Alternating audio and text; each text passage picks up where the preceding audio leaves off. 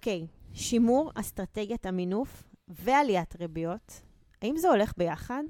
מיד מתחילים. ברוכים הבאים למדברים השקעות עם עמית ואגר.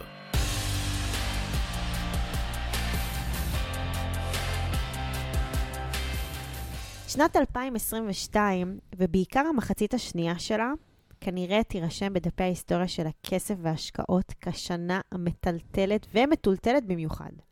יכול להיות שגם החודשים הקרובים ימשיכו את המגמה הנוכחית של אי-יציבות ושל התייקרות נרחבת, שהיא מורגשת בכל התחומים החיים. כלומר, יכול להיות שלא רק 2022 תירשם כשנה מאתגרת בתחום הכסף, אלא גם החודשים או השנה או אפילו השנים שיבואו אחריה.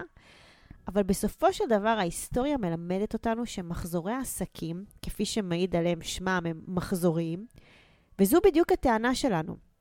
התקופה הזו היא רק דף אחד בספר הגדול של ההיסטוריה, וגם אותו יעביר מי שמדפדף בספר. ואנחנו לא מתכוונים רק לפרספקטיבה ההיסטורית בת מאות ואלפי השנים, אלא גם לזו הקרובה והרלוונטית יותר בת מאה השנים האחרונות. ואם נהיה עוד יותר קונקרטיים ורלוונטיים, נגיד שאחרי עשור של סביבת ריבית כמעט אפסית, ואחרי שממשלות העולם הציפו את השווקים בכסף כדי להתמודד עם משבר הקורונה חסר התקדים, המציאות המשברית הנוכחית לא אמורה להפתיע אף אחד. כן, המערכות הכלכליות עוברות סוג של תיקון או נרמול עד לנקודת השיא הבאה, וכן, כולנו עדים פעילים לנרמול הזה.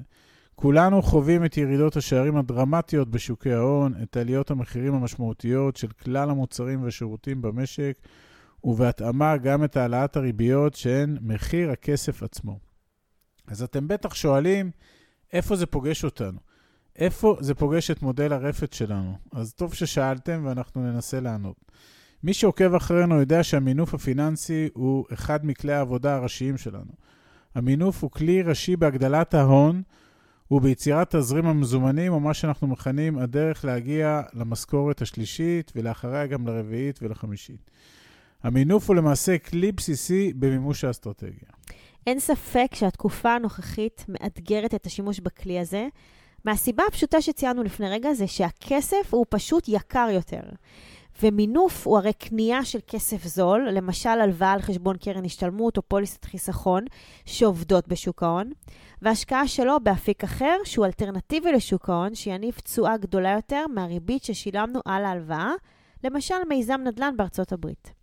בימים הסוערים האלה, הפער בין תשואת ההשקעה לבין עלות ההלוואה קטן יותר ביחס לעבר, והמשמעות היא שרווח קטן יותר והסיכון גדול יותר. ואז עולה ומתחדדת שאלת הכדאיות. האם זה שווה את כל הבלגן הזה?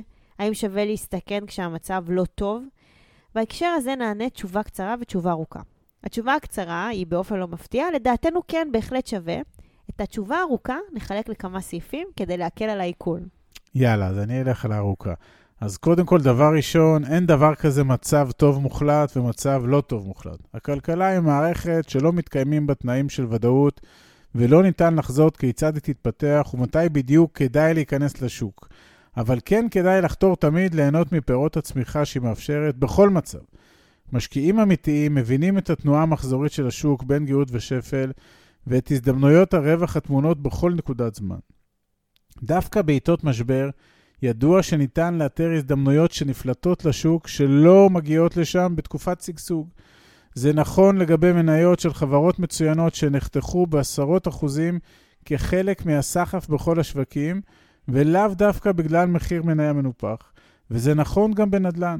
כשהשוק הופך להיות קשוח והריביות הופכות למעיקות על תזרים מזומנים של עסקאות ממונפות יתר על המידה, אז משקיעים, קרנות וגופים מוסדיים ימהרו לממש בדיסקאונט גבוה משווי השוק האמיתי. אם נדע להיות במקומות הנכונים ולאתר עסקאות מסוג זה שנפלטות לשוק, נוכל לייצר השקעות שבבוא היום תגלמנה לנו תשואות גבוהות בהרבה מהמקובל בשוק רגיל ונורמלי בסביבה חיובית. הנקודה השנייה היא אופטימיות ואורך רוח. באיזושהי נקודת זמן, או על גבי מחזורי העסקים, המחירים ירדו או יתאזנו, וגם גובה הריבית ירד או יתאזן. כמו שאמרנו, מי שמדפדף בד... בספר ההיסטוריה הגדול יעביר גם את הדף הזה. לאף נגיד, באף בנק מרכזי, באף מדינה בעולם אין עניין לחנוק את הכלכלה של ארצו לאורך זמן. העלאות הריבית האלה נועדו להילחם באינפלציה. ברגע שהאינפלציה תשנה כיוון ומגמה, הריביות תעצורנה ולאט לאט תתחלנה לרדת. והסוגיה השלישית, למידה ותבונה. זה תמיד נכון, אבל מהלכי מינוף בעת הזאת דורשים הרחבת דעת ושיקול דעת עמוקים יותר. גם בצד ההלוואות, לאתר עדיין מה זול בעידן היקר, וגם בצד ההשקעות, לבחור את המקומות הנכונים, את השחקנים הנכונים איתם אנחנו משקיעים, ואת העסקאות הנכונות, להתאים את העסקאות לרוח התקופה. אז חברים, בשורה התחתונה, תקופת יוקר הכסף בהחלט עשויה לצמצם את התנובה של חלק מהפרות הפיננסיות ברפתות שלנו, אבל בואו נשים לב למילות המפתח. יש לנו תקופה שהיא חולפת, ויש לנו חלק שזה מתיק ההשקעות מגוון. אנחנו ממשיכים להשקיע וממשיכים לחפש הזדמנויות, תוך פיזור סיכונים וחתירה להגדלת סיכויים. אנחנו עדיין מאמינים בפוטנציאל המינוף הכסף, כי הוא, מבחינתנו הכסף עדיין מונח על הרצפה, והוא פשוט מחכה שנאסוף אותו ונשקיע אותו, על אף שהוא יקר יותר ולמרות הימים הסוערים. עכשיו, אנחנו, נדרש מאיתנו רק לחדד את החשיבה סביב המהלכים האלה, לבצע התאמות מסוימות בהתנהלות, ובעיקר, חברים, לחשוב לטווח ארוך. בהצלחה.